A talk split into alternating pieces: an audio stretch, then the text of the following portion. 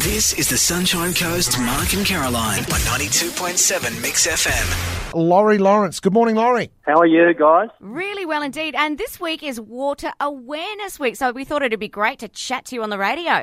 Thanks. It's it is important this time of year. We, uh, Hotting up all over Australia. We're hearing these terrible stats about drownings, Laurie. It doesn't seem like Australia's learnt the lesson. What's going on? No, What- where are we going wrong? We had, I don't know, mate. Last year we had 29 little kids under the age of five drown in this country. Unbelievable. It's a long way down from the 63 we had in the year 2000, but it's still too many. Yeah. Yeah. We have been down as low as 21 kids, but that's a busload of kids, and to see it go up last year is just alarming, really. So we've got to do something about it. Laurie, is this, do you think, due to uh, lack of swimming lessons or just pool safety? I think it's a combination of everything. If we really want to save kids' lives, it's do the five. Kids' life, do the five. It's not do the one. So it's pool fencing. It's check your pool fences. It make sure you've got magnetic latches on your on your gates, and and you've got true close hinges that automatically close your gate for you. There's learn to swim, which is I'm I'm a great believer in. My own grandkids and my own kids could swim anywhere by the time they were 18 months to two years. So that can save lives. Supervision, of course, is a big one. Parents, grandparents, uncles, aunts have a huge responsibility here, particularly around water because it's silent. No one can hear it. If the kid falls in, they can't yell and scream mm. like they do if they fall over and graze their knee. And finally, resuscitation if, if a tragedy occurs. So they're the five. But for me, the big one is learning to swim at an early age. It's just so, so important. And why do you think people aren't making that connection, Laurie? I mean, we live in a stinking hot country. There's a pool around every corner. What What's the problem here? Why aren't we making that connection? I think there's a couple of things why people don't take their kids to swim lessons. One, they're time poor. They haven't got time with two people working and taking, you know, to pay off a home. That's one thing. Two, they think, oh, it won't happen to me. I'll, I'll leave it till when the kids go to school. They can learn at school, which in many instances now is, it used to be the case, but now many governments are not funding that section of the curriculum. Expense is another one, but that can be overcome by putting the pressure on the grandparents to say, give us a Christmas present instead of buying those fluffy toys. Yeah. Give us swimming lessons.